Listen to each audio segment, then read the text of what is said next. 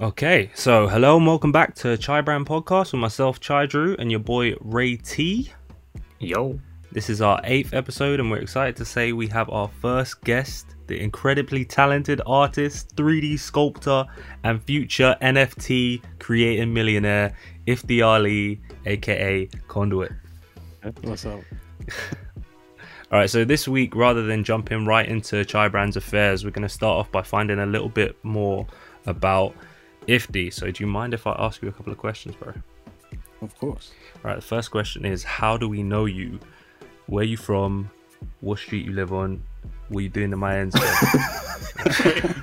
I'm like- no, what, like, how do we know you? How we, how did we meet? How did we meet? I was thinking about this today. You know, um, it was all just through uh, through school. Because we went, we all went to the same secondary school, but you guys are like, like I think Drew, you're like four years older than me, and Ray is like five years older. Uh, Ray you used to come to visit when you were in uni.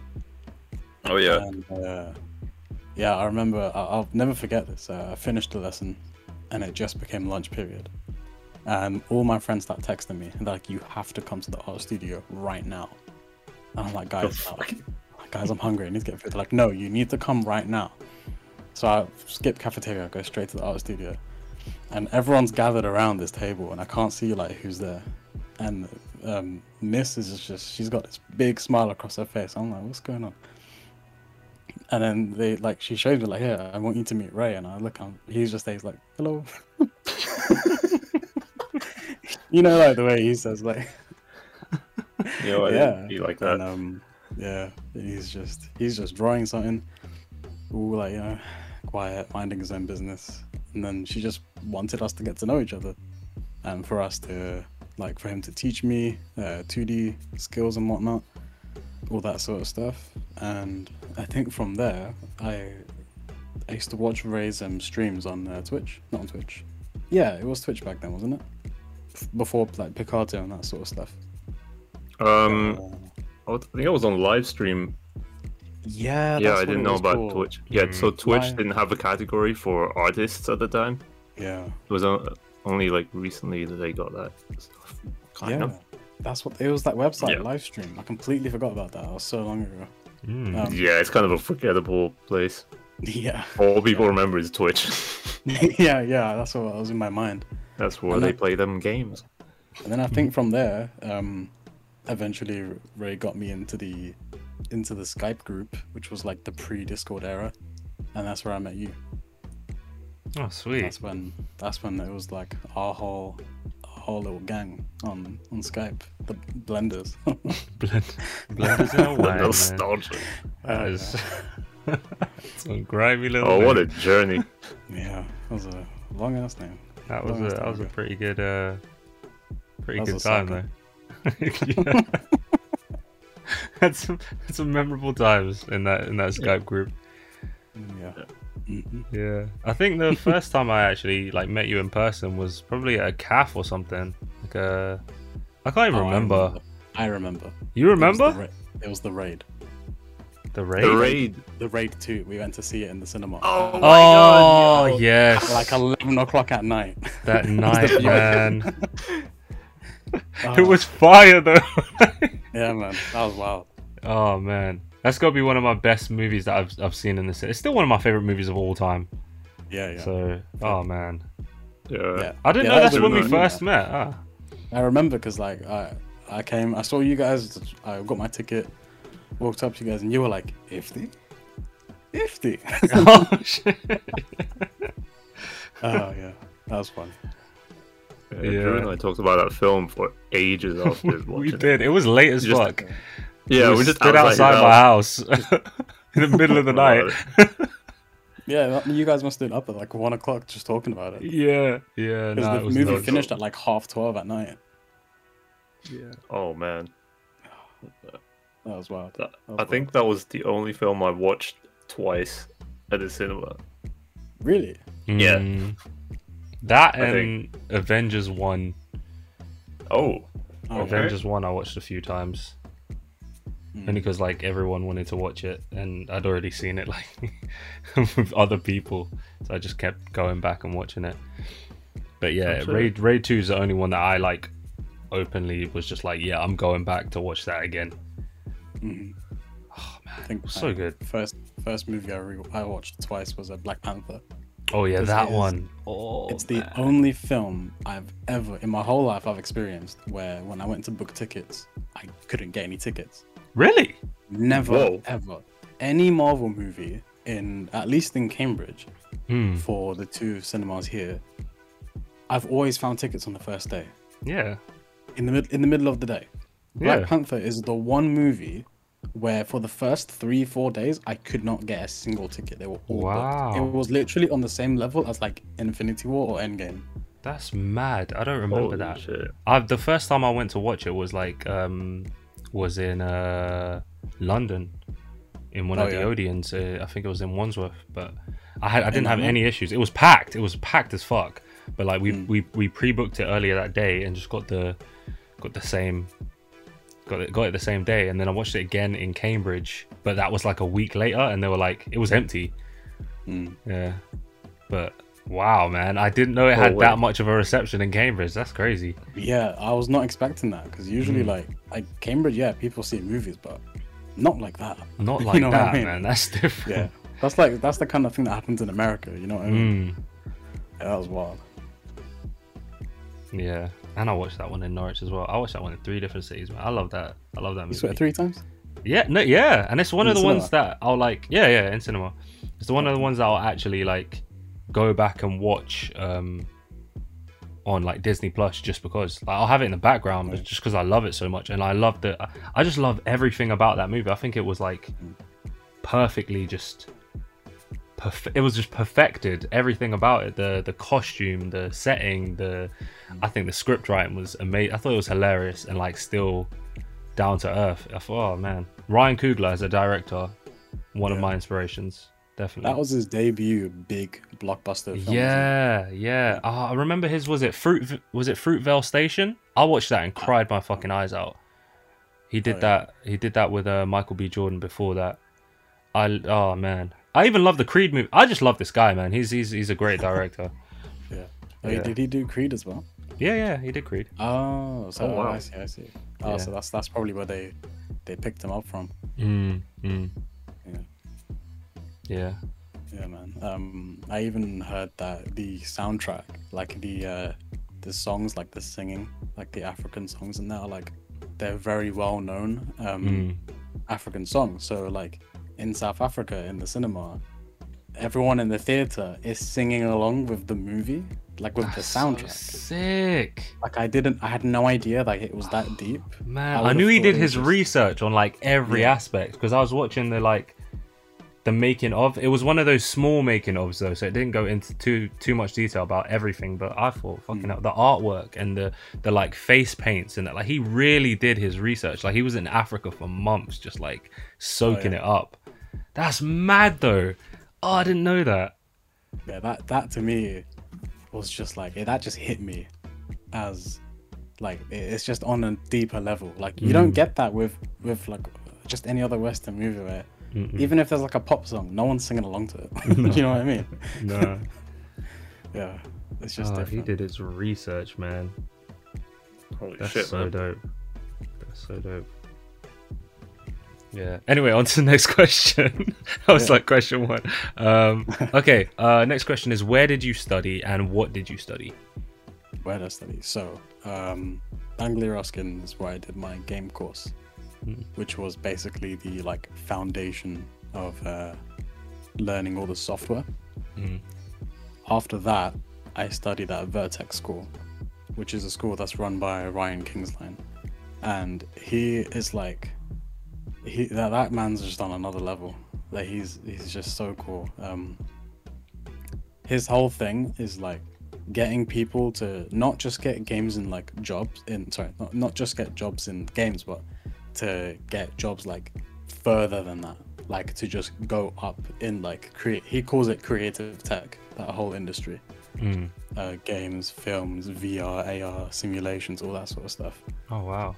And he's basically like teaching people to just like learn all the skills, learn all the software, like in a more contemporary way, unlike uni where Mm. you kind of get bottlenecked by the knowledge of the teacher. Yeah. But then at Vertex, I've got guys from teachers from like CD Projekt Red, like working on The Witcher, people working on like Ghost of Tsushima, people working on like Christ. yeah, like people working on like big name games coming in and doing workshops and teaching because they all know Ryan. That's so Oh, cool. it was it was the best. It was the best. I, I honestly wish I went to Vertex and I just didn't go to university. Mm. But I have a degree at least, so there's that. Yeah. it's always a good good stripe to have on your CV. Yeah. Wow, that's awesome, man. Uh, next question is um, How did your family and friends react when you said you wanted to pursue a creative career? Not great in terms of family. Mm. Um, in terms of friends, they your friends are like uh, to me in school. Uh, your friends kind of become like your parents Mm. in the sense that you go to them for guidance, and then they come to you for guidance, and you all kind of parent each other. Mm. And so they'll all obviously they've all like encouraged me like to pursue it, just to pursue what I love to do. Mm. They all see my artwork, my sketches in my sketchbooks, or like even in my textbooks when I'm supposed to be paying attention, I'm just like drawing Batman in my physics book. Yeah. So like, yeah, like my friends were obviously there. They were like great about it, but my parents, like my family, for them it was different because for them it's all a matter of like, well, at the end of the day, like you've got to make a living, you've got to do this, this, and this, and all these other important responsibilities, which Mm. is absolutely fine. Did you but- did you have to like prove Yeah. yourself to them? Like, did you prove that there was a way to make like a, a lucrative career in in this industry?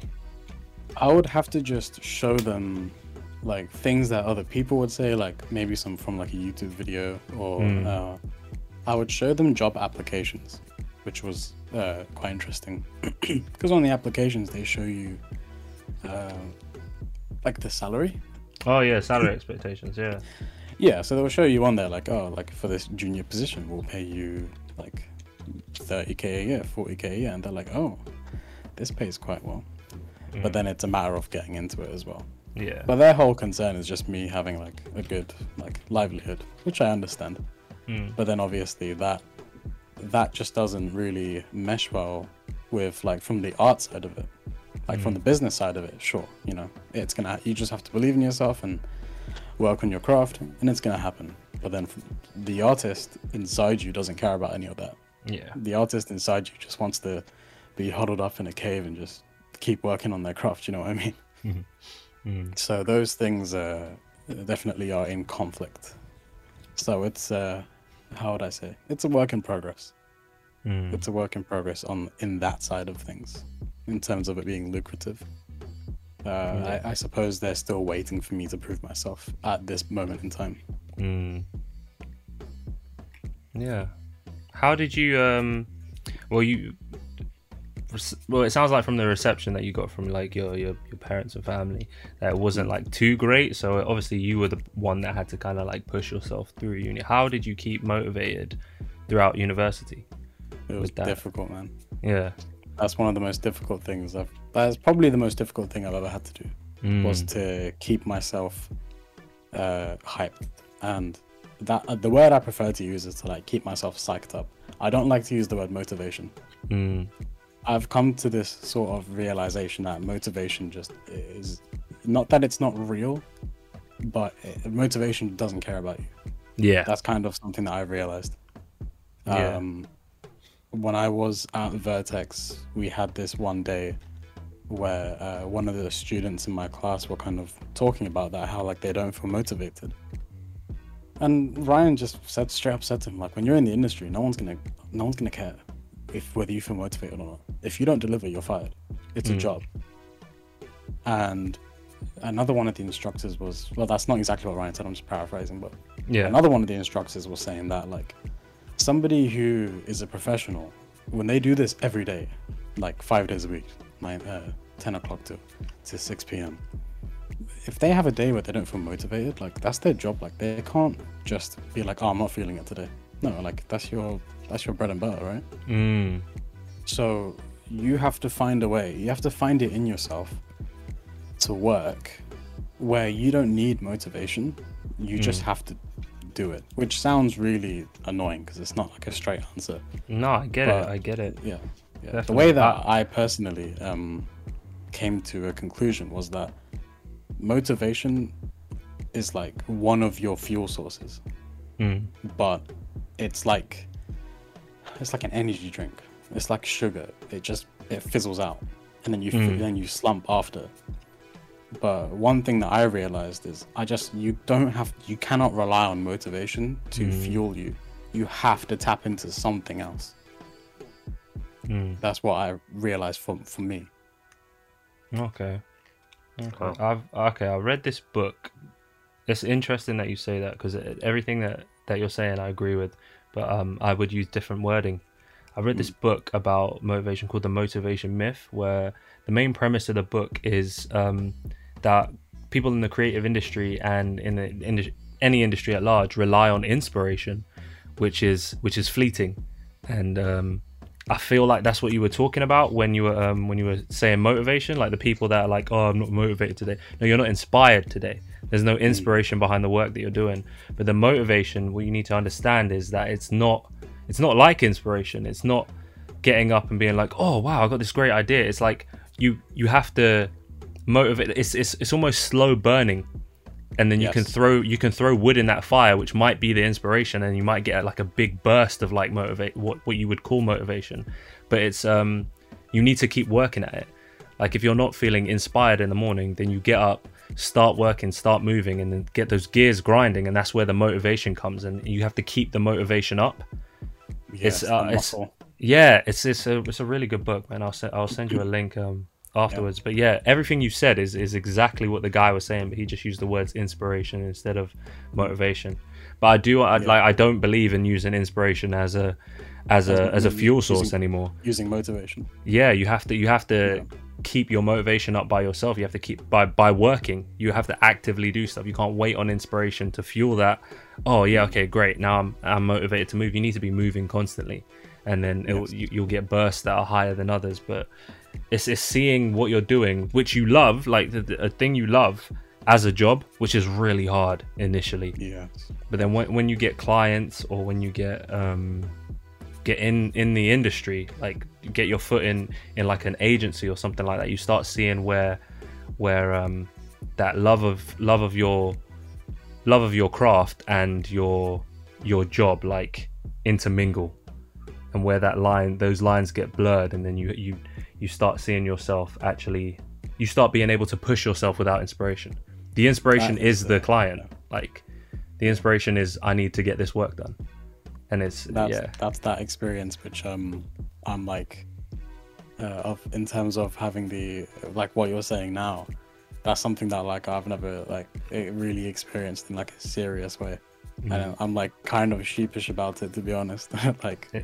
working for a client or working in a studio, like I'm I'm curious to see how my uh, artistic energy is going to resonate with that. it's it's different it's, yeah, it's definitely different. You start seeing where you're like where your true skills lie. Mm. because if you can do something without wanting to do it like without really being like into it but knowing that you have to do it and using one of your like talents and skills to do something for someone else that you're not you're not you don't care about making a bloody billboard for a hospital.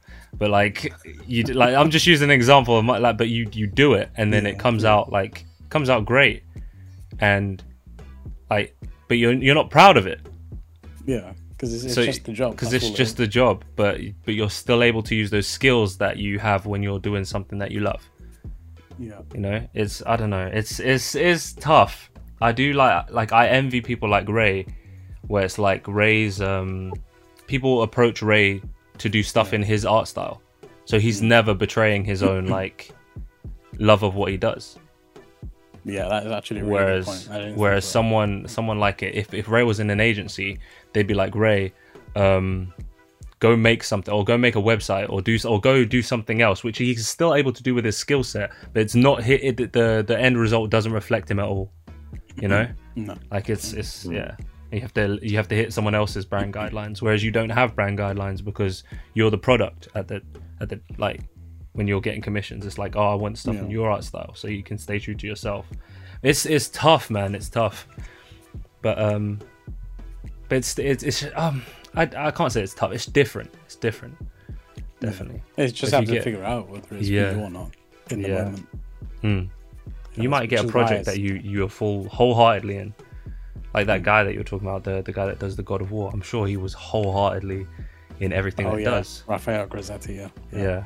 Yeah Yeah, I Yeah. mean, you can see it in his work as well. Like, he's just, I mean, he directed all the art, all the con, everything, everything in the game that you see. So, in terms of the art Mm. style stuff.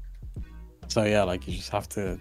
That's one thing that I keep in mind as well. Like, say if I was ever in that situation where I was working like that, like, like, uh, working for Sony and they put me in whichever studio that needs, that needs someone to work at Mm. am I gonna vibe with the uh, the uh, project? Mm. Well, then at the, end, at the end of the day, you don't have a choice. you know, you just, yeah it's your job to just make everything run, to make it look good. mm. That's just all it is. yeah some people do that and, and work at that, that that pace for a long time so they can get to the point where their accolades are high enough that they they'll never have to do that again and they can direct something like someone will be approach them for their own art style. It's it's it's there's so many different ways to get into the industry and so many different ways to stay in the industry but obviously the dream for everyone is to be like someone like ray that can wake up every morning and do what they do best in their style. Whereas um like a a bloody lighting artist on a video game is going to be sat there like oh fuck this. Like i, I want to do my own shit. Like, Yeah, yeah. but yeah but they, they one day they might be a director and and get to do stuff in their own style. But um yeah man it's it's, it's tough. The creative the creative industry is like it's tough man. It's It's, it's this really strange sort of yin and yang um, relationship between the sorts of jobs that people like, like me, someone like me, like there are jobs which I think I want, and then I know like when I get it, it's not going to be what I expect. I know that, but I want it anyway. Mm. For the Because it's just- experience. For the experience, for the Yeah, just, just for the love of it too. Because I, I Mhm. love like I'd love to work on a game. I'd love to work on a big AAA like experience because I love to play them. Like all these games that even games like we all three of us we've all played Ghost of Tsushima Mm. and Hell we've all yeah. shared that experience. Yeah, like I'd love to work on a game like that, regardless of the. the there's gonna be like bureaucracy, all that stuff. That's that, that's that's everywhere. Mm. And sure, maybe I'll maybe I'll hate it, but I want to see if I'll hate it. You know what I mean? yeah I don't want to make my mind up before that. Yeah. Uh, anyway, oh, moving on. What hardware and software do you use to make your 3D art, man? What hardware do I use? Ooh. Yeah. Built a PC in my first year of uni. A uh, 6700K for my CPU. I've got two 1080s in SLI and 32 gig- gigs of RAM. Uh, Damn. so I went with like high RAM to be just from the beginning because uh, that's just just something that you need when you're Mm. using like Z- ZBrush and and stuff like that. Mm. Um, I probably should have gone for a different CPU because the one that I went for back then has only got four cores, and I've only just learnt now that having like a lot of cores is very important, but at the same time, it's very expensive. Mm. Especially back then, high core counts were very expensive. Um, I used a uh, Cintiq uh, Intuos Medium Pro for a long time, and I just recently got a Cintiq. Mm. Did you get a screen protector yet? No, I haven't. Oh, I'm gonna get the one which you sent me. I will get it. soon. Yeah, yeah. Uh, this is exactly the one I wanted. So clean. yeah. Mm. But yeah, um, I, I'll probably, I don't think I can get back away from the, uh, from the, the display tablet from the Cintiq. It's just for 3D at least, it's so fast. It feels so good to use a, a display tablet for 3D. I just I love it so much. Mm. Everything I, I feel like everything's just so much more accurate and whatnot. Mm. I think that's the Um, same with 2D art as well. Yeah. Yeah. Yeah, So true. I know a lot of my um a lot of people that I would follow for uh, for 2D, um, especially one of my main like mentors, um, Ahmed Aldoori.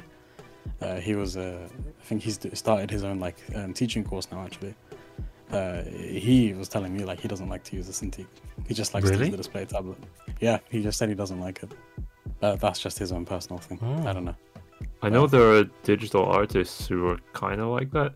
Mm. They they prefer using a regular tablet than you know something Mm. like the Cintiq screen You think it's because they're like used to it or something? That, that's crazy. Probably, I don't. yeah. know. There are people like that who are probably not used to having their hand in the way or something. Mm. Yeah, No. you know what? In Yeah. ZBrush, it is really annoying to have my hand Yeah. cover some of the UI. It is Yeah, it's kind of interesting. Mm. Yeah, I think Yeah, I also for posture as well. Yeah. Some people have quite bad posture with with Oh, probably, display yeah, tablet. you might be right.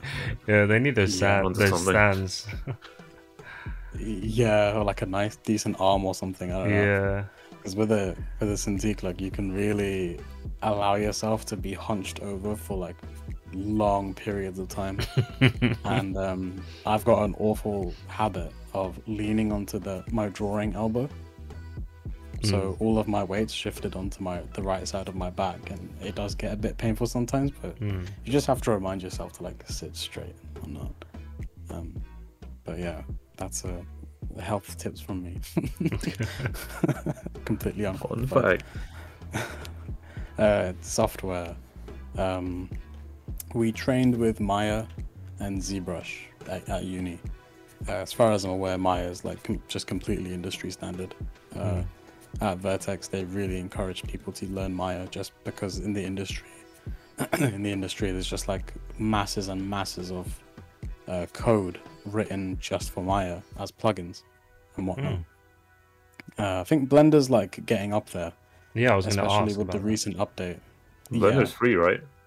Blender's always been free. It's always been open source. Yeah. And the CEO or the owner, I'm not sure what he goes by, but he's mentioned that he's never going to charge for it. Uh, that's something that he just just, I just realized, isn't Maya like subscription based? Maya is subscription based now. I Yeah. think recently they changed it. Before Oh, it was like They pulled an grand a year. Adobe. Oh, no. Oh, man. Yeah, I think. Oh, um, damn. Yeah, I heard it's like super expensive. Yeah, it's like a five grand annual um What? annual cost. Oh, Jesus Christ. Yeah, f- Maya's oh, my goodness. Five grand, though. Um, five grand annual annually, monthly three hundred pounds. Oh, Sweet. my Jesus. God. For one, like- for like a personal subscription. for a personal subscription, and then I Oh think a my- business one is a lot higher. Like Thank a, you. a commercial one.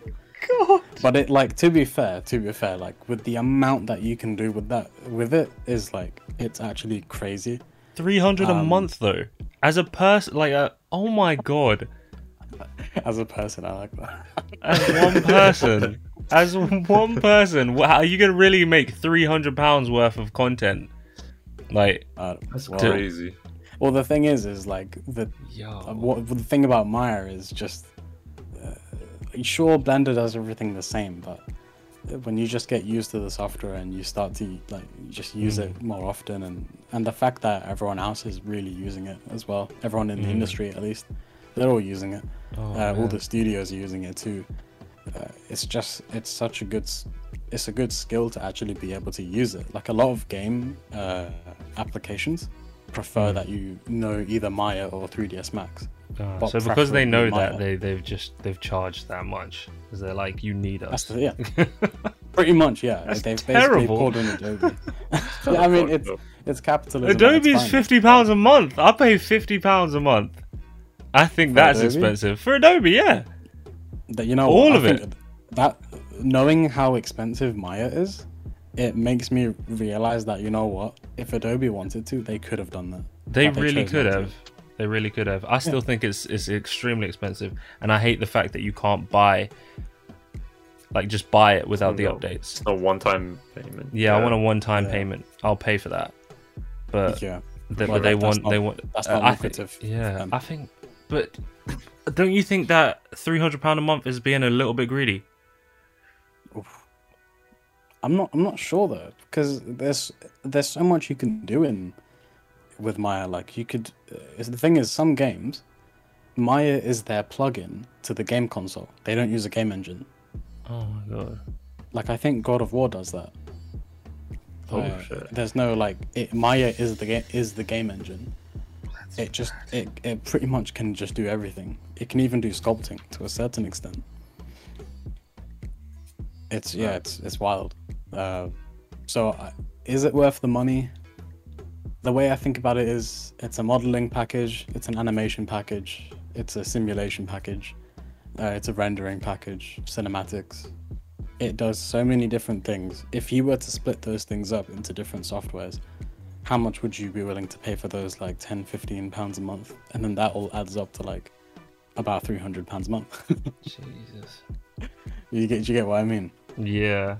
not to justify it from like a capitalistic standpoint but I'm, i suppose that's just how it makes sense that's hmm. really all i can think of Boy. Damn. Yeah This is really only worth it if you're actually working in the interest in the industry. Yeah, but if I you're working in the industry and, and you're working for a company, they'll pay for your license. well they'll have it in the office or yeah, Yeah. they'll um, Yeah.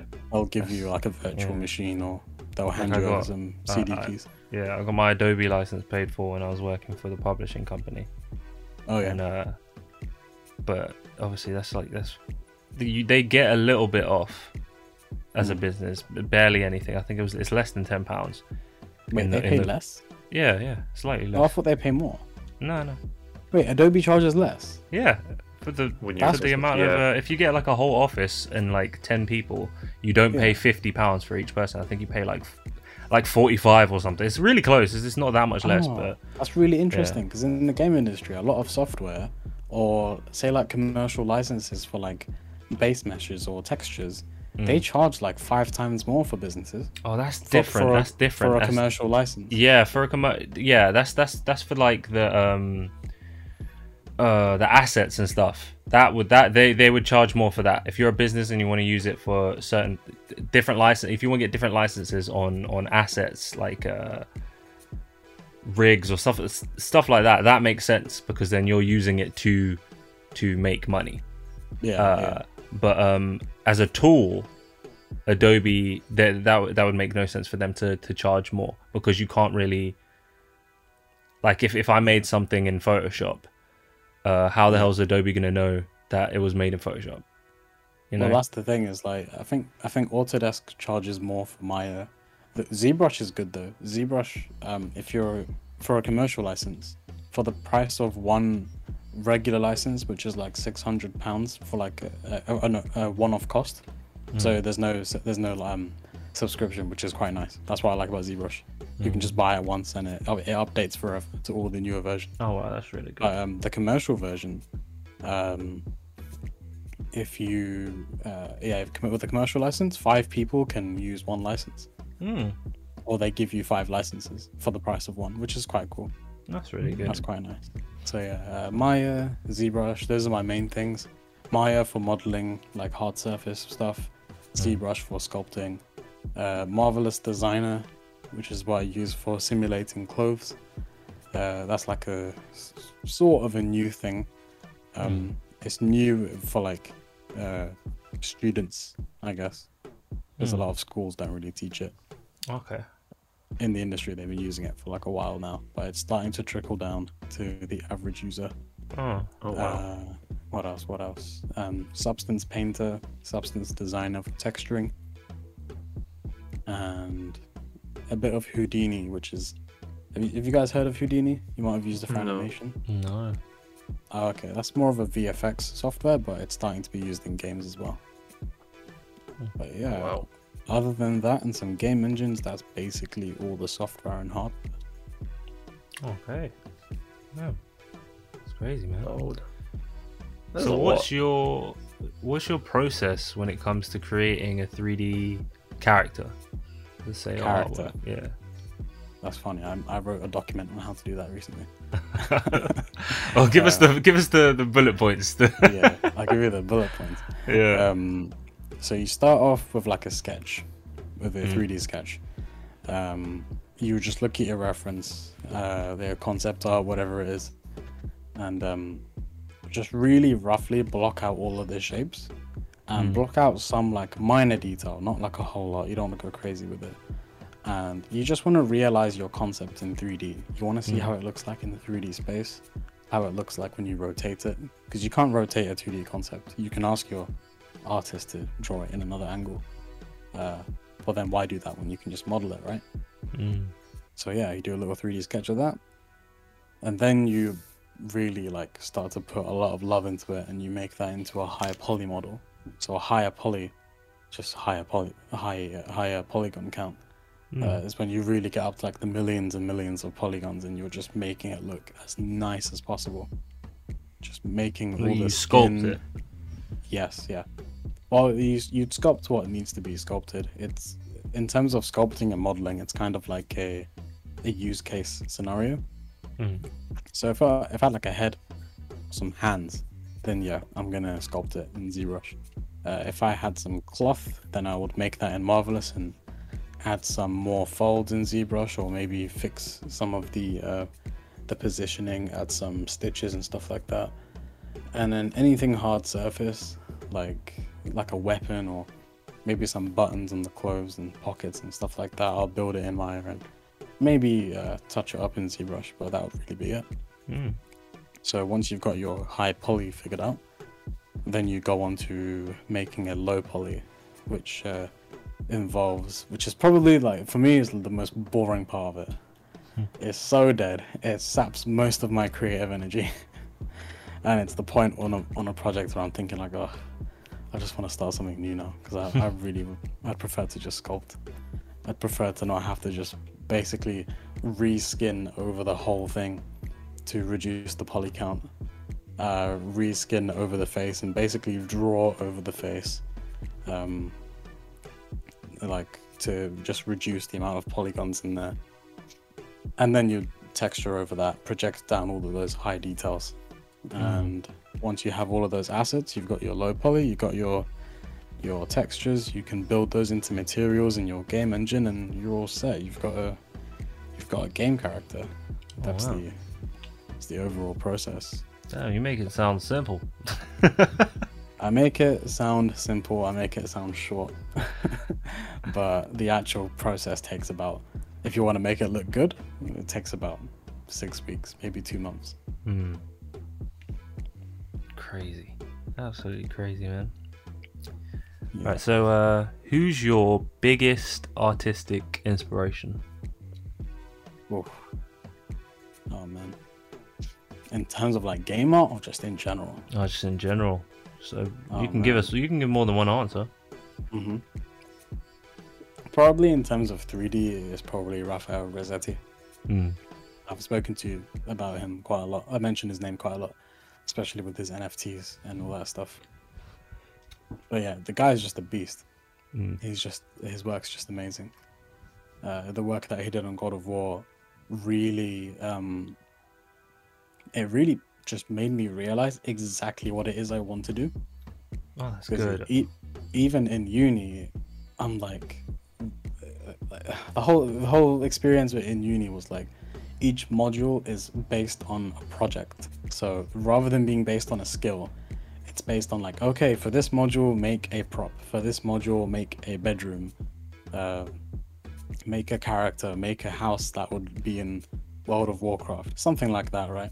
Mm. So you're kind of jumping all over the place, but then when I saw his work, I'm just like, that's what I want to do. I want to be that guy. Mm. And then, then see his credentials. I'm like, that's where I want to be. I want to be that guy. like, yeah, like just that really got me to sort of go into one path. That's something I think is really important, uh, Yeah, especially for like an artist. Uh, when you have like such a such a a niche like craft, you have to really like just go down one path at a time. Mm. So for me right now, it's the character artist pathway which I'm really going down, and it is mainly because of his work. It's just when you when you just see someone's work, and I, I don't know. I feel like I feel like even before when I was more into 2D, I never really felt that way about someone's work. Mm. I never, I'd, I'd see it. Like Ray would show me something, and we would both just be like hyped, just losing our minds, like, oh, this is so cool. Look at the brushstrokes. Look at this. Look at that. But you never see that, and you never think to yourself like, I'm gonna do it exactly like I want to really take the ethos and put it into my work. Mm. But with 3D, I've, I'm, I feel like I can do that, especially with the kind of work that he does in his process. Um, especially with how like the process is still is so like interchangeable.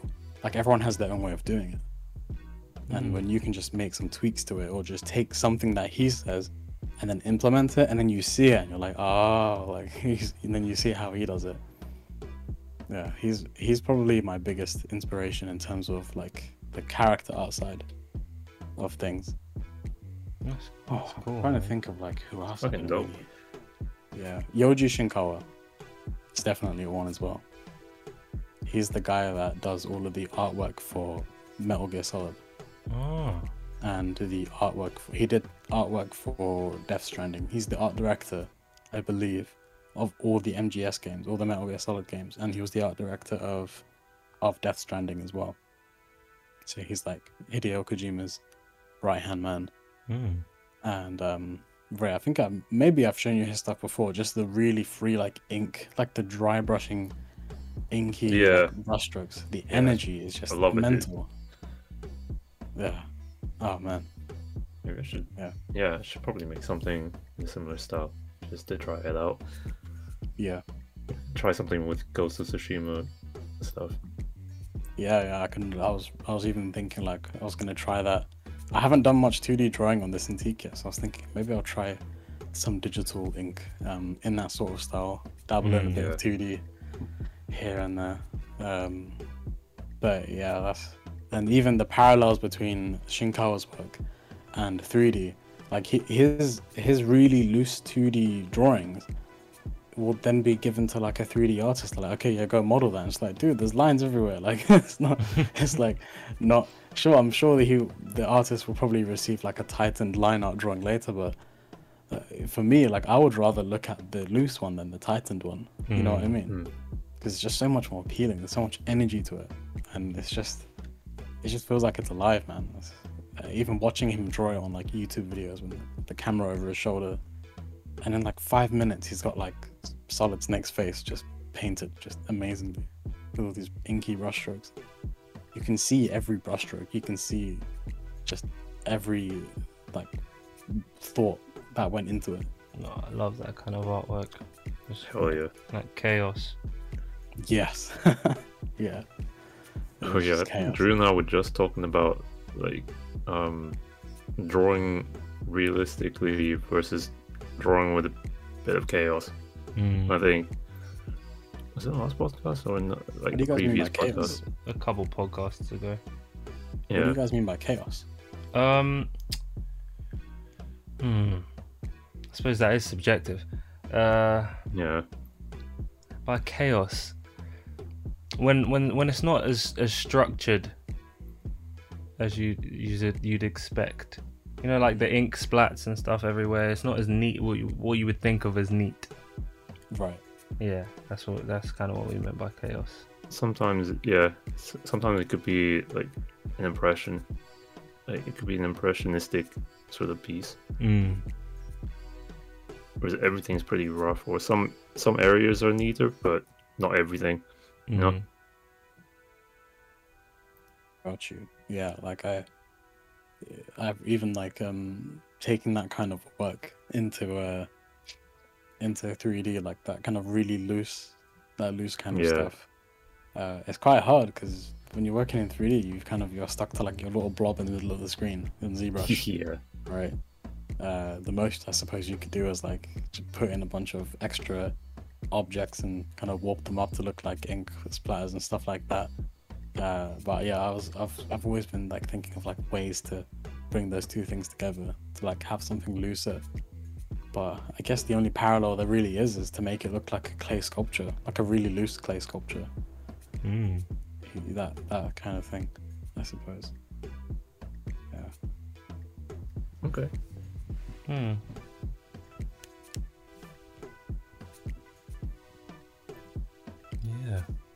Ah, okay. We're into the last question. Um, What's your dream job or the end goal for your career in the creative industry?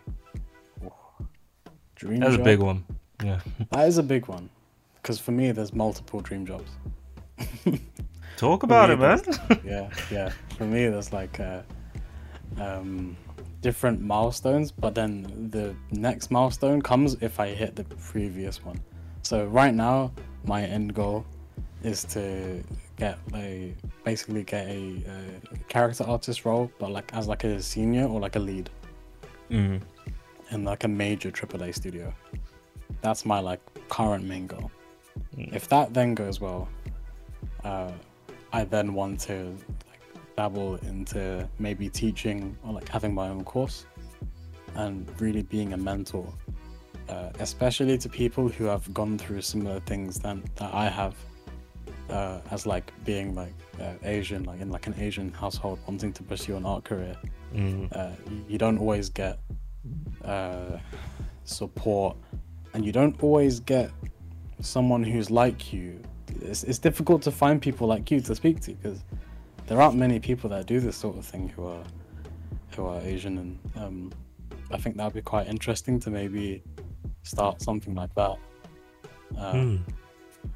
some sort of um, maybe not like a class or school, but some sort of way for people to like um, just speak to each other, or maybe they could speak to me to to just get a better understanding of things, or or just for support in general. in general, uh, NFTs as well. That's definitely a big thing. Yeah. Uh, that's kind of uh, floating around everything else that I want to do. Mm. um but that's kind of uh, it's kind of not solid. It's hard to explain. Like if it goes well if it picks off if i make a bunch of money off it then yeah maybe i'll do that all the time. But uh, yeah for now dream job would be to be in the game industry or and then eventually uh, like start teaching. Be kind of take on like a mentor sort of role kind of like Ryan Kingslien at, at his vertex school Mm. yeah That's dope, man. Nice. Well, bro, I wish you all the inspiration and motivation to get to where you're Yeah. destined to be. Man, I can Yeah. tell from just talking to you that, like, your growth over the years, that there's literally nothing that can stop you from reaching these goals, man. It's a matter of just sticking to the right paths. Like, I can't wait to see where you go, man. It's just going to be amazing. Thanks, Yeah. man. The same for you with everything Thanks, you're doing. If, Oh, if anything, cheers. it's been inspirational. Ah, bro. yeah, no, no, for sure, no, for real. Like seeing you like do everything that you that you've done, like I, I'm watching from the side, and it looks like it's just, it's amazing. Like it's so it's been like so, in a way like kind of quick for me. Mm. Like, cause I'm on I'm doing my own thing, and then I check back over and then I have a look. I'm like, damn, like this guy's got like another hundred followers. and I look back again, and then I just see the interactions growing and growing, and I see the all the different things that you're doing, and then me and you even talking about the different projects you want to do, and it's just like yeah, man. growth. Growth is just something you just have to keep. You just have nothing's gonna, nothing else is gonna come and like make you do it. It's Mm. just a matter of just doing it. hyping yourself up. Yeah, just doing it. Just doing it. It sounds so cliche, but Mm. that's just all it is. Just Yeah. do it. Do it. See, everyone thought he was crazy, but he had a point back then. Shia She was LaBeouf, man, dropping them Yeah. gems. Let's get into talking about what CHY Brand's been doing this week. Uh, first off, I wanted to talk about collaborating with Ifthi. As we've started uh, our collab with some old artwork, and Ifthi's actually produced some pretty cool 3D art of um, a sketch that I've done. Uh, let's talk about that, bro. Yeah, yeah, Kitsune Kid. I don't know what you want to call him, but that's the kind of name that I've taken to. It works. I'm I'm just letting it happen. Kitsune Kid sounds cool. Yeah. Yeah, I like the way it sounds. Hell yeah. Yeah. Mm. yeah. Oh, yeah. I love the design. Super. Nice, um, yeah, I love the uh, what you what you said before about using the character in different like moments, uh, Mm. different poses and stuff like that. Mm. It, there's something iconic about it, which I really Yeah. love. Yeah. as I was sketching him, I was like, "This is something special." Man. I, I like. I don't know. I just like the aesthetic. I like the the tribal markings on the on the Japanese mask. I just thought it was cool. Yeah. thought it was a really Oh. cool cool look. It Yeah, does blend. scream. It screams black weeb. So I'm just I'm about it. I'm not gonna lie. the Let's thing go. is, the, the thing is though, like, uh, I, I'm not. I, people don't really mention this too much, but a lot of black people did like, like of our generation got into anime through like what was on TV. Same with Mm. Asians too. It's it's a thing. Like most most people of our sort of age range, like um, early twenties, like late twenties, early thirties, they all watch Dragon Ball Z on TV. Yeah. They all watched like Yu-Gi-Oh and Pokemon, all that stuff. hmm They know all that stuff. A lot So of people see- that did that though wouldn't consider themselves anime fans. really. Yeah. Especially my age, they they're like they're they're just like, oh, just like Dragon Ball Z. I don't know about this anime shit. It's Japanese cartoons. I'm like, yo, Dragon Ball Z is a Japanese cartoon, bro. It's an anime. It's a Exactly, yes, yeah. stuff like yeah. Or That's mad, 'cause- Pokemon, they they just wouldn't consider themselves anime fans. But I feel like as as time's gone on, it's been more like accepting. Like, oh, Yeah. people have been more accepting of the fact that Dragon Ball Z and stuff like that that was that was mainstream on Western TV Mm. is actually anime, and you are a nerd. Like, you, they just get, you know, that Yeah. realization just washes over them. And they're like, oh, you know what? Let me check out some other animes, and you know, Yeah. the dirty It little becomes something otaku's else. born. So yeah. It's mad though, because I suppose when you think about like Dragon Ball or something like that, um, it's not uh, it's not the same as the kind of animes people you would associate anime with. I feel like Mm. people think about like Attack on Titan or Tokyo Ghoul, or S- Sword Art Online, or something like that, right? These Mm. big big animes like or like Naruto or something like that. But it's, you wouldn't really put uh, Dragon Ball into that same sort of category in terms of the story or like the the animation. I don't know. Mm. Maybe there's a distinction because of that. I think it's, I think it's the fact that it was popular.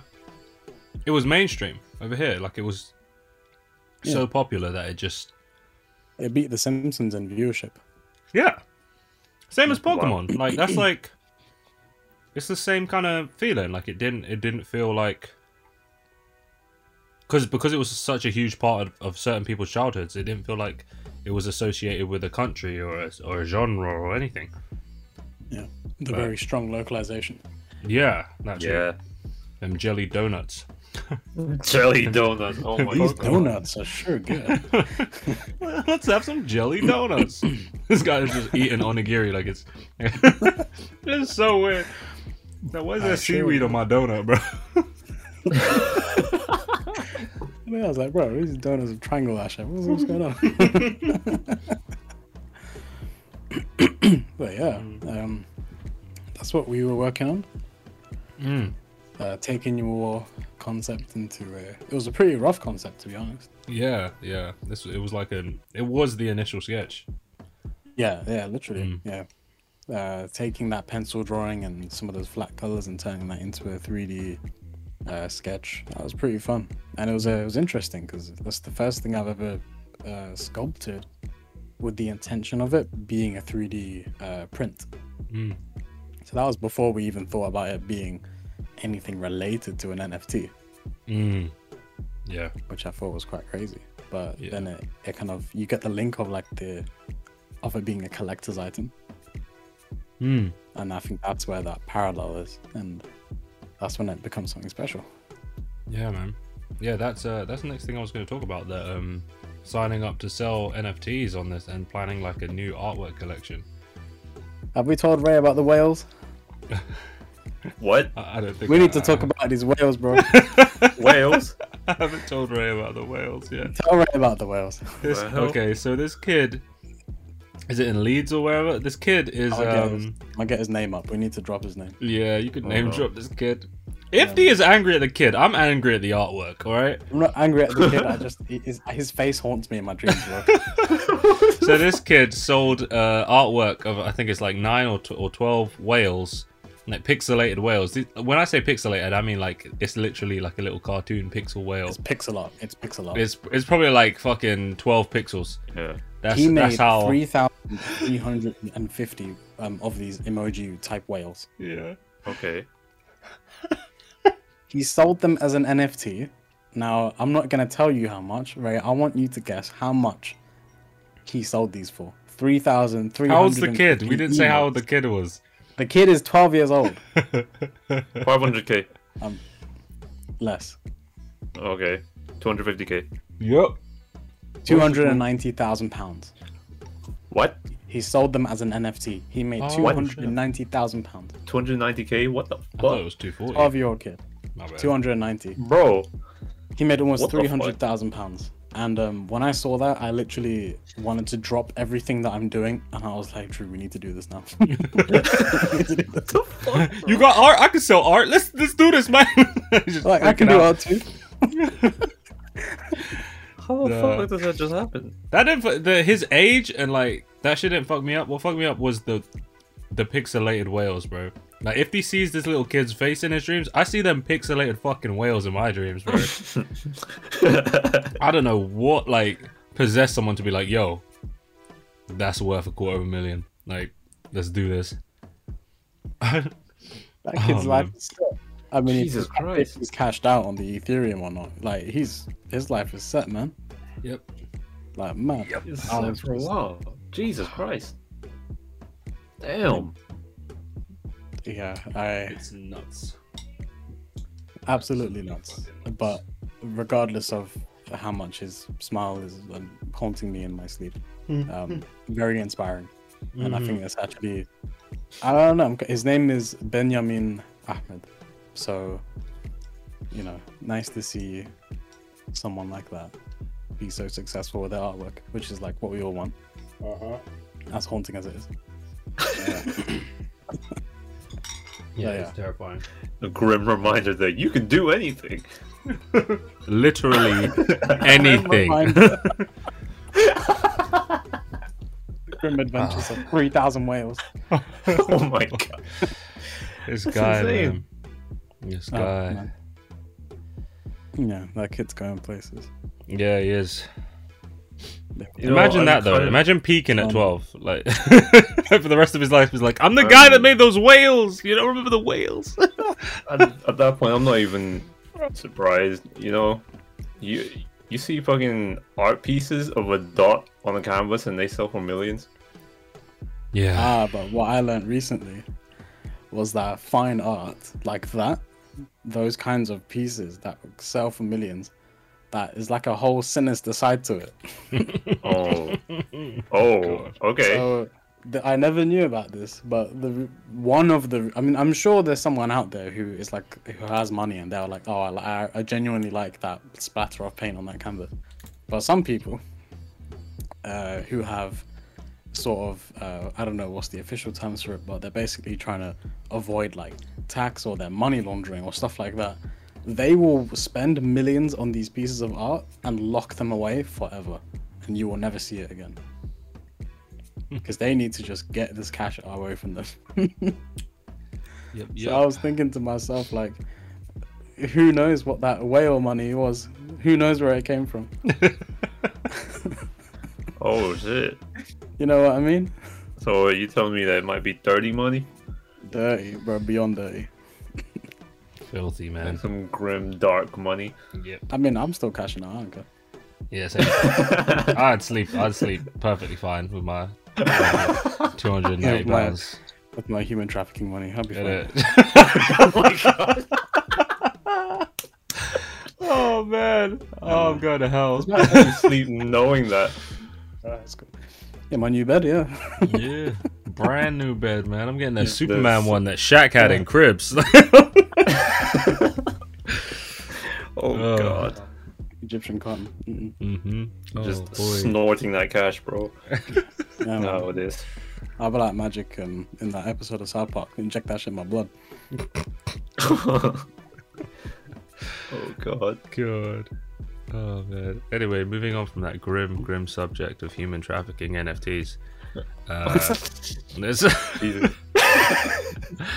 let's talk about. Uh, oh, what else were we doing this week? Uh, I was getting ready for October's marketing plan because October is going to be a busy, busy month. uh, we've got Black History Month, obviously. So we've got the art challenge, and hopefully, because I haven't haven't talked to the guy again, but it is it is planned and locked in. So I just need to make sure.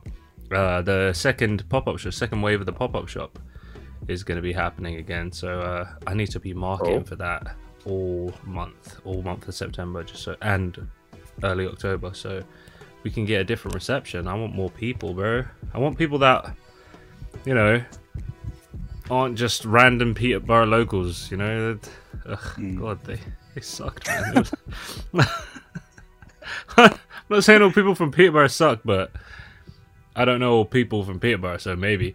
But it just it was horrible, bro. It was a horrible like. It wasn't a bad reception, but it was just weird. Like we kept getting like weird locals, like, "What's this place? I know everything in Peterborough. You lot ain't from Oh. round it." Like that kind of sh- weird shit. It's like, bro, Yeah, you yeah. like you don't own shit. You don't own your own house. Shut the fuck up. Like it, Yeah. it's ugh. Oh, Ugh. whatever happened to the Grafton thing? Oh, dude, I I've been I've emailed so many different people, contacted so many different people. They're just uh, running me around in circles right now. So Oh, uh, I think I feel like I said Oh, no. no. I'm guessing they um they probably don't know what's going on themselves. Mm, Because- mm. Because it is is on the verge of closing down, which I was hoping to cash in on. You know, you lot are closing anyway. I don't need to pay big money to be in your your place. You ain't got shit. Like you're you're out of here in like a month. Let me get That that space for free. Nah, not that soon, but still, like they're they're not going to be getting any offers from any big shops to move in because there's not going to be any, anything there. Like it wouldn't be lucrative for a a big shop. but Yeah. It'd be lucrative for like a small little, you know, pop up shop. Yeah, creative collective of people Yeah. to sell their art out of a shop for a for a couple of weekends. Like, so being a bitch about it. I don't know. Yeah, but um, yeah. Basically, I've just been challenge planning the the art challenge prompts. Uh, I've been thinking about converting it to that Kitsune Kid idea that we had, um, Oh, yeah? rather than having a different, a different, uh, a completely different uh piece of art like we did last time. Making different variations of the kitsune mask uh, using different patterns and stuff like that. Be a lot simpler for us, and uh, I, I just like the fact that it's stylized and, and it's more contained. It's, I think it's I think it's pretty cool. But um, those could just be art. Like obviously, as as a challenge as a whole, it's still going to be all like you can do whatever you want, literally whatever Yeah. you want. There's no there's no there's going to be no um, restrictions on them. But I feel like restricting us to just making different versions of a a kitsune kid, fifteen different Yeah. versions, would be like would be pretty cool. Like I think that I, I like the idea. Been playing with the idea in my head, so and and already planning some stuff. Uh, Switching yeah, it up a little bit. it's two birds with one stone, to be honest, because then we can start working on on the NFT stuff, using the Kitsune Kid as a collection. Uh, So Mm. I'm excited about that. I'm so excited about that. Seriously, I, I really, I, I could really, I don't know. I felt something special about it when I when I started with it. So I was just like, oh, I, I think, I think people would definitely gravitate towards this if it was a if it was a cool little collection. Yeah, you never Yeah. you never know how far that's gonna go. Yeah, true, Yeah. true, true. I never knew how far fucking CHY was gonna go. So that Yeah. if well, I'm so. I'm That's surprised every day, bro. So, like- so you, yeah, you really can't count anything out until you've given it a try. Mm.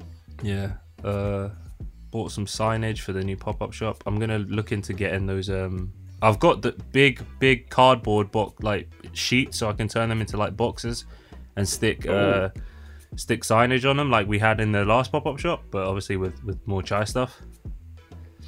Yeah. Um, Okay. Yeah, and I've just been work, sitting down working on a marketing plan to push stuff online on like all platforms because I am ze- I'm I'm so shit with my social media. If I'm if I'm doing good on one, I'm doing shit on the rest. You know, Mm. so I need to I need to make it a whole push. Something I was thinking about too about my own social media, like how how do you balance that stuff? Like With you just have to and you just have to keep hitting like like five birds with like like.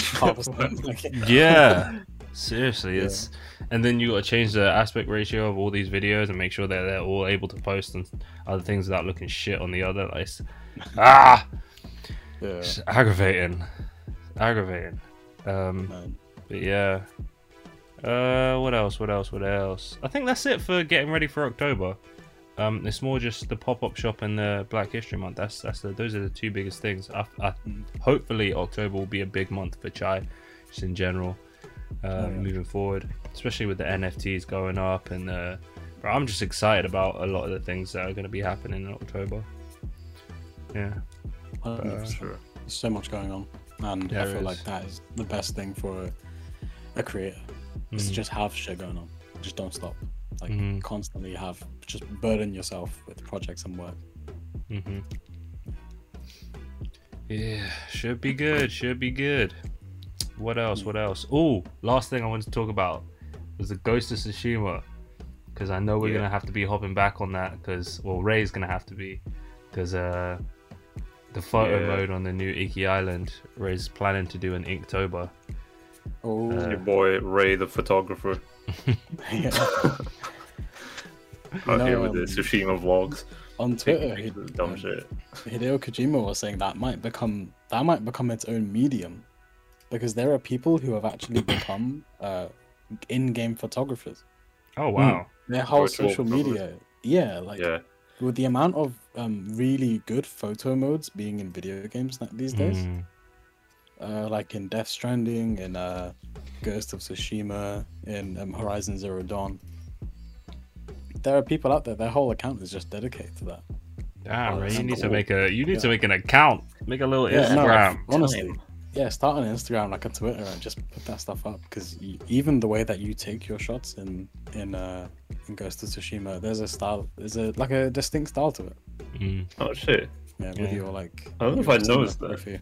I I just did. like, yeah, yeah. I don't... Hmm. I Very beautiful think with about it too much. side of sadism. Very sadistic, bro. Some of them pictures are fucking. Okay, I've dark. got, I got my artistic photos and I got my Oh wait, what I'd like to call Tsushima vlogs pictures. oh wait, you're you're I just- talking about.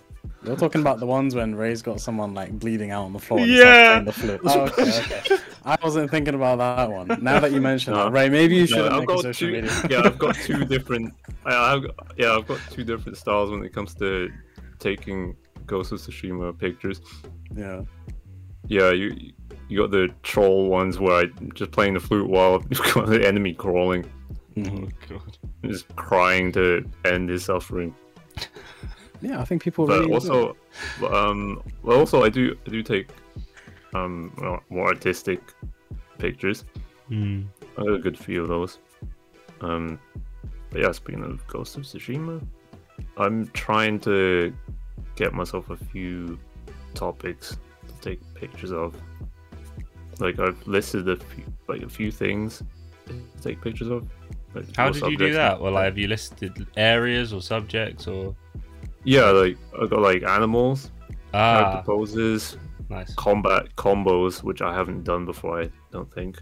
Ooh. um you know fights uh maybe some helmet designs I want Nice. to take yeah I might take pictures of just like you know all the headgear and stuff maybe Mm. draw them in this particular style landscapes portraits and uh I guess techniques can go in like combat combos I suppose Mm. It's got a like- variation.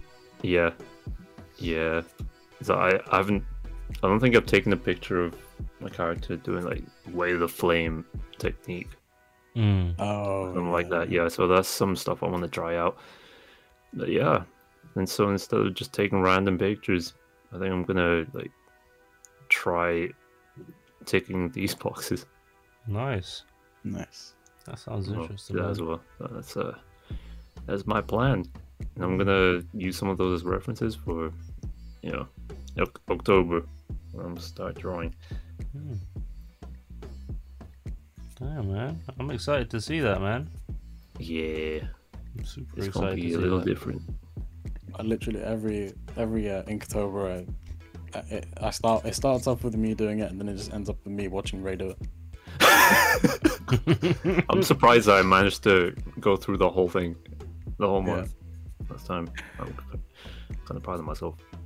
Oh yeah, you got through the whole of yeah, you did. Yeah, 2020, you did all of October. Yeah. yeah. Um, yeah. um, What's all this about time lapses, Drew? Oh, um. Uh, okay. I wanted to nab some of uh, your Inktober time lapses just so I could um get some content to be honest because I, I as as Ifthi just says it's basically uh starting Inktober then giving up and then just watching you do Inktober. So I'd want to I'd want to get that I'm just here like, guys, please. Do like nah I'll film. Draw with me, please. you you you stay over there and, and draw. We'll just we'll just film you draw. So yeah, Fine, that's Yeah. that's what I was kind of hoping. lonely being the only one going through this. Did Crazy. you draw that? Can you draw that? Can you draw me? You draw me outside Tesco. no. God. if you draw this for me, then I'll put it on my social media and you'll be famous. Okay. Oh God. Okay. okay. Ugh. Gross. Yeah, those are there's some familiar sounds. Really familiar. Yep. Hmm. Oh, what was the last thing? Ah, I want to go on uh, Legends another time. Like, I, w- I really want to check out Legends with you guys. Like, I'm I'm super hyped to get like a, a little Legends gameplay up because the fir- when it first came out and I was playing with you two, fucking awesome. Literally Oh yeah. one of my favorite one of my favorite multiplayers, hands down, hands down. Oh yeah. Um. Apparently they shortened survival mode. Huh? No. Yeah, it was part of the. It was supposed to be part of the updates. So instead of honest, it like was really long. 25, is it 25 waves Yeah. or something? Uh, it's So is it- 25, yeah. Yeah, instead of 25, it's now 15. No, that's cool. What? That's easy. Does that mean That's it's gonna be? work. Yeah, I prefer that because it goes Yeah. a bit too long. In my Yeah, definitely. yeah, it is. It's really long. Yeah. Sometimes I'm like, I want to take a break. What? goddamn, Yeah. On the 25 on waves, bro. But yeah, the, on the highest um, difficulty would be like 45 minutes of just Oh. playing the same game. down, Jeez. insane. But yeah, I think we should do a game or two sometime. Yeah, definitely. Yeah. Schedule- Oh, you know what? I'm Yeah. gonna add that to my list. I wanna, I wanna do some photos on uh, Legends as well. Oh, God, those. this guy, man. We- We're going to be playing the game. And he's I watching us know. pause. J- Hold on, nah, he just pauses it. He don't ask. Okay, Like, I'll you be like mid Okay. mid assassination and just pause that of nowhere. It's like Ray's taking a fucking picture. That's a good again. one. I'm gonna take a picture of that God. right as you kill him. Oh, jeez. I know. Um, I mean, that, I think yeah. If, if we're doing survival, it'll be very different. I think Mm, unless we, unless we can get like four people in the Discord call. yeah. What was it? Yeah, you can't you can't do photo mode with randoms. Basically, Oh. You ha- yeah, it's invite only. Oh.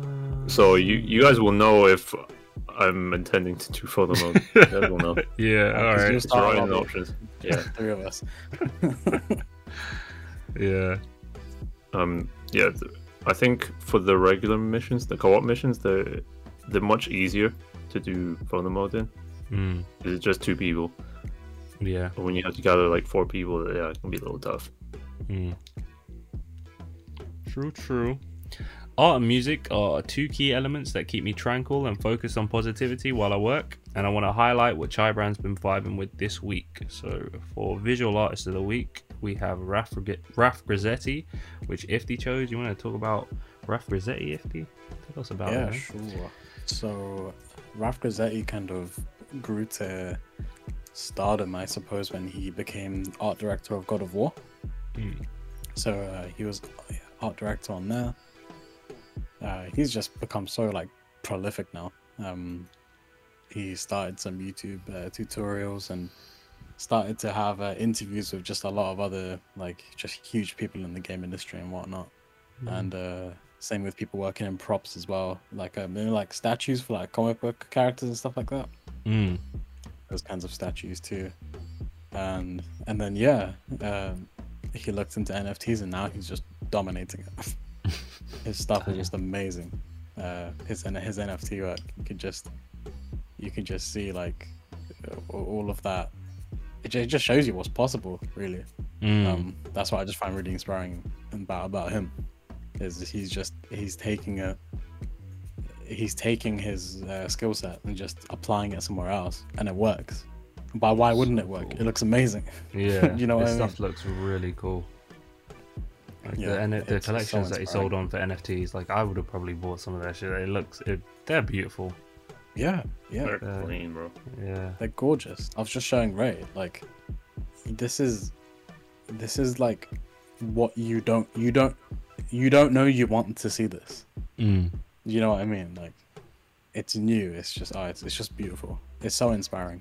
Mm. and um, yeah, he just really inspires me in general. Uh, his his Gumroad, his amazing Gumroad tutorials too, everything he does, so inspiring. And yeah, that's before you asked me about dream job. And uh, for the longest time, I was thinking my dream job is just for him to be my boss. To be honest, so for him to be my art director, that would be the coolest thing in the world if I ever got to meet him or Mm. work with them. Yeah, damn, that's so cool. Oh yeah, man. yeah. So check him out, guys. Raf Grassetti. yeah. It's uh, ArtStation, YouTube. Uh, he's on Nifty Gateway as well, with uh, his collection called Fragments. Um, yeah, Love it's just collection. beautiful work, absolutely gorgeous.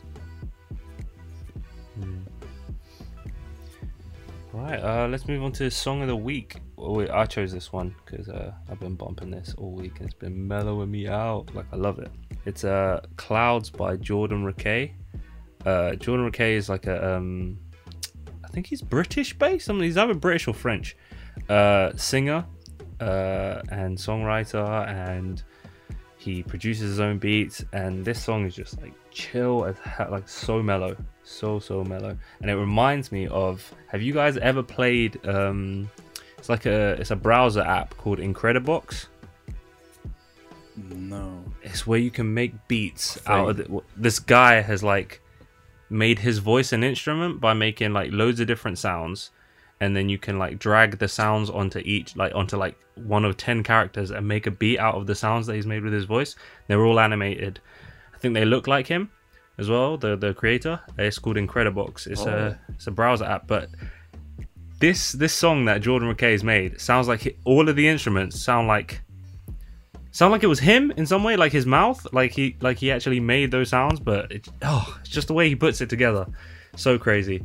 I actually started listening to him when my uh, when my child was born because i used to listen to this guy called Tom Misch and um i just found out like once ember was born that like some of the Tom Misch songs that i was listening to actually mellowed her the hell out and she like i used to put her to sleep to some of these songs and then jordan Rakei was like a if you like Tom Misch then you'll like this kind this guy and this kind of music so I just uh, I just found this guy and oh man, been following him ever since. He's really he's really so mellow. His voice is amazing. But um yeah, check it out and check out Incredibox if you haven't already. The, the browser application. I'll send you guys a link. It's literally just a, a website where you can just like fuck about and play play this little little game that someone's made. Yeah. It's pretty cool. Nice. Nice. Yeah. Yeah. So uh, that's song of the week. Book of the week is uh Know Your Onions. It's that's it sounds stupid. But it's uh Know Your Onions by Drew De Soto. Um he's actually made a whole uh collection of books. Hold up, let me let me grab one. So it's um his books are basically ways to like navigate the creative industry as a creative. So one of these, one of his books is Know Your Onions uh, graphic design. So he he shows you how to like on the front it literally says how to think like a creative and act like a businessman and design like a god. And uh Oh, it is bro the the way he makes you think through this book it kind of it it gets you out of that I'm a creative. I just love art. I'm just in it for the art mindset, which is great to have. But um, when you get into the industry, if you're naive like that, you're gonna get like bent over and, and screwed. Oh, like, get absolutely screwed by people. So he kind of just he it's kind of like a warning. yeah, it's kind of like how to charge people, how to. It's it's really good. How to like upgrade from being a single artist to like running a small business and and and having like a limited company rather than being a sole sole trader. But, um, yeah, it's good, and and he even has little little tricks and tips about graphic design, like what what to look for when you're, and and, and how to talk to clients. It's oh, I love it, I love it. It's really good. He's got another book called Corporate Identity. Oh, it's it's under the Know Your Onions banner. Uh, so it's Know Your Onions corporate identity, Know Your Onions graphic design, and Know Your Onions uh, web development. So it's all it's, it's basically the same thing, but just different aspects of the industry. And uh, this guy, man, it's on the back. It literally says this book will give you the knowledge to be more creative, work efficiently, and give you the foundations for top-notch graphic design. And then he goes, in 185 pages, you will gain 25 years worth of graphic design experience and a few jokes. Read it to save yourself 25 years. So he's basically just showing all the like pitfalls that he fell into and making sure that you don't. It's it's really good, man. It's really good. Yeah, that sounds like exactly what I'm looking for, to be honest. Yeah, yeah. It might not apply directly to what you're doing, but the the the, the tips and tricks, it's the same industry. Yeah, So- parallels are there. Yeah, there's pa- there's definitely parallels. Ah, okay. Yeah, man. Uh, I actually got this book from um my the first uh, my boss at the first agency that I worked at. It was a really small agency. Uh, there was literally only six of us, but we had like huge clients. We had a Spire Hospital, um, overseas clients. I can't even remember the names. Uh, Message Machine, a bunch a bunch of huge clients, and it was only six of us working on everything that they needed design wise. So um, yeah, they were. It was it was really good. It was like it was like years worth of experience in in like one and a bit years that I actually worked there. Yeah, it's it was great. It was great. I, I used to love that place. The only reason I don't still work there to this day is um their biggest client pulled out and pretty much just broke the company. Like absolutely Uh, destroyed it. So they had to pretty much just lay everyone off, make everyone redundant, and then uh, yeah, we all had to move on. But best, hands down, the best um, mentor I've ever had were, were the two the two owners of that company. Yeah, they even said to me like back then when I, I think I was like 20, 21, no, it must have been 21 when I got the job, uh, 21, 22. They said to me they were like, "We can see you're gonna run your own company." I was like, "How?" And they sat me down and like talked to me. They literally just gave me like a full rundown of my like pros, the pros and cons, and how like how I work and how I should work and how like. But they were like, "Yeah, we we, we see a lot in you, and like if you're not running this company, you're gonna be running your own." And I was like, oh, "Dude, you guys are amazing!" Like they they were they were lovely lovely people, lovely lovely people. And this is the book that he gave, he gave me, Know Your Onions, graphic design and I was like, dude, I'm I'm I'm gonna read the whole the whole collection. But yeah, sometimes sometimes when I'm feeling like a bit down or a bit like beat up or feel, feel like a little bit taken advantage of by like certain clients or the industry as, as a whole, I'll just read this book and, and it'll just it'll center me, focuses me. Pretty cool. Yeah. Nice. Anyway, um, yeah, that's it for the book, man. Yeah, you guys should check it out. Uh, this week we didn't have a film, series, or anime because we're on our reading tip this week. We can read. But, um, yeah, I didn't have one. Have you guys got one? We'll, we'll we can make one up on the fly now. If what, what have you guys been watching, if anything? Well, we're just talking about what if. Yeah, we all seen. Oh, what if? Yeah, Just not, just not that last episode because I haven't seen it yet. yeah, yeah. No spoilers, no spoilers. Yeah, but yeah, um, what have you guys thought Yeah. about it? Yeah. Um, I like it so I like it Really like definitely. I think if second episode was like my favorite so far. Well, that that's the one with the T'Challa, right? Yeah. Yeah, that was a clean That episode. one was man. weird. That was I mad. I never expected them to do Thanos like that. Yo, Yeah. am I right? Like, But "Oh, then you like think about it, like, he's what if you "Yeah." actually s- sat them in the same room? Like, if T'Challa can sit down and talk to Killmonger and try and, obviously, it's a different level, but Yeah, I feel like he's so like, he'd be able to talk his way out of some shit. I don't think he'd be able to talk his way out of like convincing someone that the genocide that they've been doing is like not good. because they've had like years and years of like killing whole planets, and then there's one guy on this one planet's like, "Hey, guy, that's not cool. Like I don't. I thought that was insane. I thought that was insane. It made me really think about it though. Like try and actually imagine that. Like The could fact that, that it was played off like a joke. When they're I like, That sounds know. like genocide. He's like, yeah, I know. He's like, yeah, but is it really? It was mad.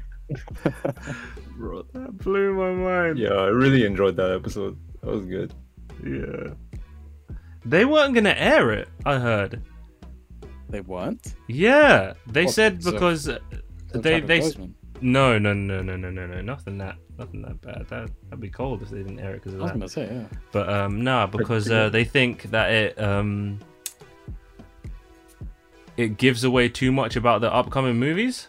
Like it will give away too like it. it I think it, it was too close to something that's happening in the new Guardians or something that's happening in the new Black Panther. I I can't heard about remember. That. But they weren't Oh. going to air the Chadwick the the the Chadwick Boseman Is episode. that one? I was like, is Thanos coming back? Because I that feel like fucked. Well, I feel we like they were supposed to have ten episodes in total, right? But they Yeah. removed one. So if they removed one, it can't be the T'Challa episode. They said it was the T'Challa episode, but Really? then I, s- yeah, they said it was going to be the the Black Panther one. There's a rumor that um, the Eternals movie, when- in a flashback, was gonna have a young Thanos. That's that's all That I makes know of, sense. like a returning Thanos. Yeah, that makes sense. Yeah, yeah, because he's meant. I'm excited about yeah, I'm excited about the Eternals movie. I want to see a young Thanos. He was fucked up when he was young, doing all them experiments in that cave on it, on like on those people. Yeah, I want to see him in his like his prime, you know, like a younger guy coming up with these Mm. ideas, Yeah, as opposed to him being set on the idea. You know. Mm. He was more like a. He, I don't think he was. He didn't look as big in the comics. He looked like really skinny Yeah. when he was young and, and like more. He was a scientist, wasn't he? Yeah, he was. Yeah, he was a scientist. Oh man, I can't wait. It's gonna be a good movie. I Can Uh, tell. the uh, one thing that kind of confused me a bit with the uh, the Captain Carter episode, right? Mm. was like I can understand why maybe in the multiverse it's like there are certain constants. Like there has to be a super soldier, Mm. uh, or like there has to be like an Iron Man. But does Peggy Carter and Steve Rogers have to be together? Like, is that a constant? Mm. Like in the in the Captain America movie, she wasn't interested in him at all before he had it before he had the super soldier serum. But in the what if, she was in love with him regardless. And I was like, wait, what the hell? I think in the the movie she was kind of interested in him when he jumped on the the bomb. She was looking at him like, "Oh shit." Oh yeah, guy. yeah, then then yeah. But um even like Howard Stark was just like, Really, you two? He's looking through the window, like, what are you what's going on? What's all this then? yeah. Oh, Yeah, I'm liking it so far. Yeah. I'm loving the, uh, animation too. Yeah. I'm not too keen on it, but um, Really? yeah. Oh, what don't you like? About I mean, it's CG. No, I expect it from you. Ah, I don't know. Oh, is that a thing? You don't like um you don't What, like CG? like the you don't like CG animation? N- when it's not expressive, no. I I see what you mean. Yeah, some of it is a little stale here and there. Yeah, I get you there. It looks dry sometimes. I think they could have pumped a little bit more budget into the facial animations, Yeah, especially when literally in in Doctor Strange. In Doctor Strange, uh, there's a couple of scenes where some of the characters look like Muppets. They look like "Ma, ma, ma, ma, ma, ma, ma, ma, ma," like there's no lip movement. Yeah. I was, uh, yeah, I don't know. Oh, I just watch that notice those things, man. I just get, ugh, I just get like really cringy. I'm like, what the fuck did they do that? You're Marvel Studios, like you got all the money. They got the Disney money, man. they got that Disney money, man. That's literally Yeah. unlimited money. Yeah. That's how they stay rich. Hell even yeah. when they're even when they have the money, they're still skimping out. Man, low budget as hell, boy. It kind of um some of the parts reminded me of like uh you know in like anime when they're moving through the air and they save money by having the background move instead of the character. Yeah. But in those scenes, that like for me that's fine. If you're gonna do that, cool. But Mm. I know you have the money to make their to give them emotion in their face. Yeah. Why is their face? Why does it have an idle pose? Why is right? it just why is the face idling? you know?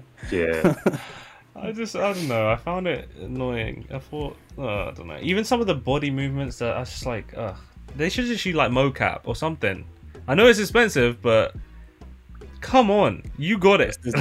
yeah, you got it. You got that money. You, it doesn't have. love You don't have to use the actors. You can use like random stunt doubles. Just Yeah. make them move better. Just do it better. Do it better. make it better. Yeah. Work it, but do it better. Yeah. That's, I guess that's what it comes down to. That's pretty much it. That's pretty much it. I love the stories. That's the only thing that's really holding me to it. Like, oh, it's not. I'm i do love for the voice acting though. It's Yeah, really nice yeah. to hear the my acting from all the the actual actors. Yeah, and you can tell that- there's a difference because I feel like voice actors. I'm gonna get a lot of people mad right now, but I can. I feel like voice actors, like cartoon voice actors, uh, or anime in particular, are just shit. Like they're like they're, they're like, like like anime dub voice actors. yeah yeah yeah they're like half-assed and and and genuinely shit. Like they can't act, like I- at all. I'll, I'll disagree with you in terms of that, but I feel like there's a lot of um, miscasting with anime dubs in particular, Mm. Probably because of time constraints. Like You I really will- think? Do you think it's time constraints? I think they're just desperate to find someone to fill in the role. But I I do get what you mean. Like it's not. There's usually like one or two characters that actually fit the role, Yeah. and the rest of them, especially the protagonist, just doesn't sound right. It just does not sound right. I'd, when it comes to to anime dubs for me, I feel like the the actual voice because I, I I follow like quite a few anime nerd weebs turned voice actors or, or like amateur voice actors, and they've acted in certain like animations and stuff or like startup animations, or you get those ten minute pilots that look fucking amazing, but um. They're shit. Like, like they're genuinely shit. They can't act. Like, Yeah. I, I I prefer when like real actors. Well, I say real actors in the, in the sense that like seasoned actors Mm. do voice acting because then you can hear like the you've um, seen them act before. no, it's the emotion and the, the expressiveness in their voices and the the the with the way they talk. Like you might get the the the the right inflection on a certain emotion from a real voice, like a real actor, but you won't get that from a voice actor. It'll be like what? Like the, if, if if it says if they're reading sounds surprised, they just sound surprised rather than Okay, yeah. looking at the context of the scene and sounding the right kind of surprised or like it just it's over the top and bullshit. Like I've never sat down, listened to like a dub anime and been like, oh yeah, this is this is some good voice. act-" Like no, it's shit. Like, and it's not because it's English. It's because they're shit actors. I get you. I do. Yeah, yeah. For me, well, that's for me. That's a, that's literally my opinion, and I know it's gonna piss off a lot of people and a lot of voice Yeah. actors. a lot of voice actors be like, "Fuck you! I've been doing this for years." Yeah, you've been doing it shit for years. You've been doing it terribly. Oh, nah. There's not a big Oh pool my- to pick from when it comes to voice actors. It's the same five shitty people. So, good job. Like, I, I don't know. I love it when actual actors do voice acting, Yeah. or like yeah. I don't know what Yeah. who they like. How do they find like good voice actors for uh Western Western cartoons? Like some of the, the like. they fucking- use Hollywood actors. do you think so? Like, is it always Yeah, though? I- I'm sure there's there's some st- like It's in always, Brave was it like- Bravest um Bravest Warriors? Those are some good voice actors. And I was like, who are these people? Like, I don't know who these people are. Like, But I bet you, if you look at those names, they're veterans from like Cartoon Network or like, could be, yeah, from yeah, Warner Brothers Animation could stuff be. like that. but they know how to act. They actually know how Yeah. to act. Like, it's good. you just don't find that in anime. In the trash. You just remind me of something. Have you have you listened to the dub for like martial arts movies? oh, Have you heard? Oh, you the took dub? out the old old heard of- ones. have you heard? I've- You know what? Fuck, fuck that. Have you heard of the English dub for the Raid films? There's an English dub for that. Yeah, there is. Why? Oh There no. is. Oh no! It's- oh it's no! Yeah, I have. terrible. Only the first five minutes though. Terrible, bro. Only the first five minutes. When I try and like, when I w- okay, before I had like all these uh, streaming services and I was just watching shit like online, Hmm. I kept trying to find the Raid Two. This is like a couple weeks after we watched it. I kept trying. No, no, no. Even a couple of weeks, couple of months when when it was finally online as like DVD quality. Yeah. I kept trying to find like the movie not dubbed. So I had literally watched the first five minutes of the movie. Someone someone would talk with some nasally American accent, and I'm like, "Yo, what the fuck is this?" and I'd have to keep turning it off.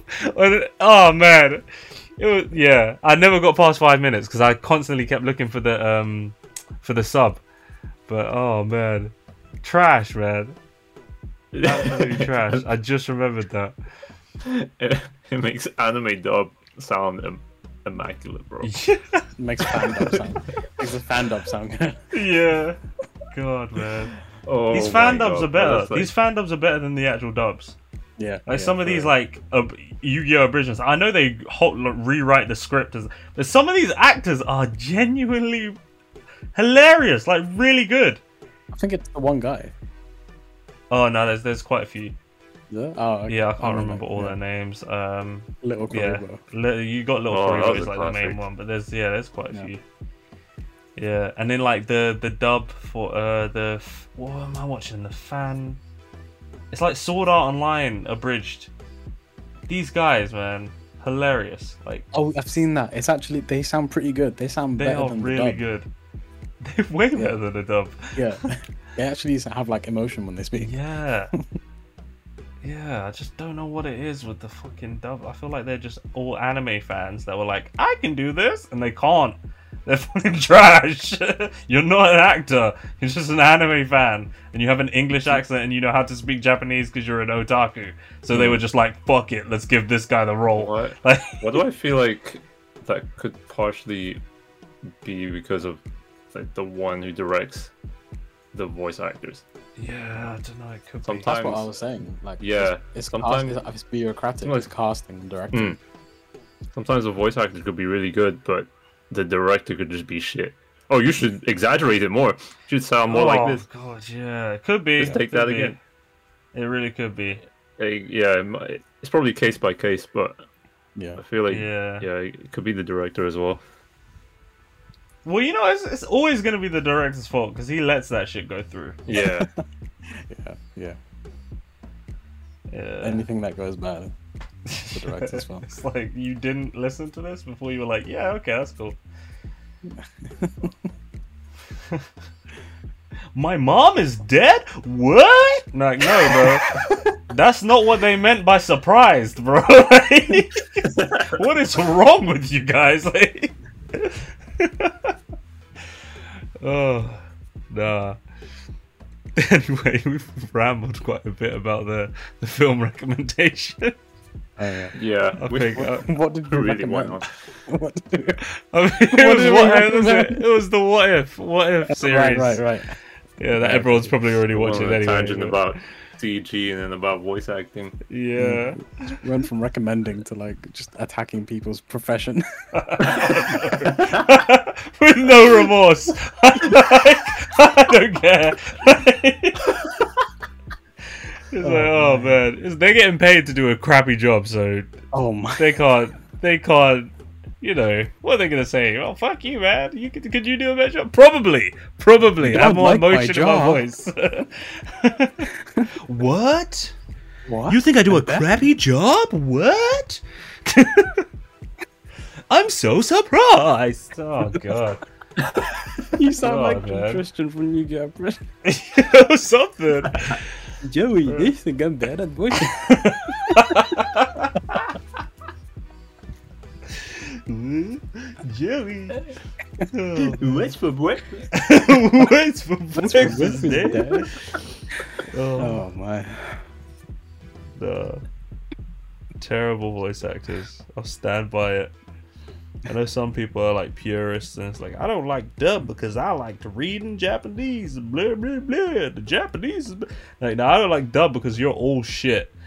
All of you. Every last one of you. Oh, there's one spicy take. Yeah. I, I don't get it. People like go to Comic Cons to like see these English voice actors like, oh my god, I loved you. And like, no, I didn't love you in anything. You were terrible in every last thing you've done. Like, nah, some of these English voice actors for these animes are just, oh man. they finesse their way to get to getting paid to do like terrible jobs. So good for you, bro. Yeah, more power to you, I suppose. More power to you. Yeah. Anywho, enough, enough, enough trash of Enough people. slander. enough slander. Man, the amount of people I'm gonna have behind me, like all these little weebs, like, yeah, I sub over dub. Mm. All the Attack on these Titan profile pictures are gonna come out. You know, I know. oh no. Not those guys. or the DBZ fans are gonna be like, no, English is better. Oh man. Oh man. Alright, I better shut my mouth. oh man. Uh, anyway, uh, let's yeah, let's move on. Uh, or not move on. Let's let's finish this podcast. Let's wrap this up, guys. Uh, thank you. that was this week's Chybe Central, and our interview with Ifthi was amazing. Thank you so much for coming through, man. You've you've got to, you got to come through again, man. This was fun. Yeah. Um, yeah. So uh, we'll catch you guys next week. Bye. Boy.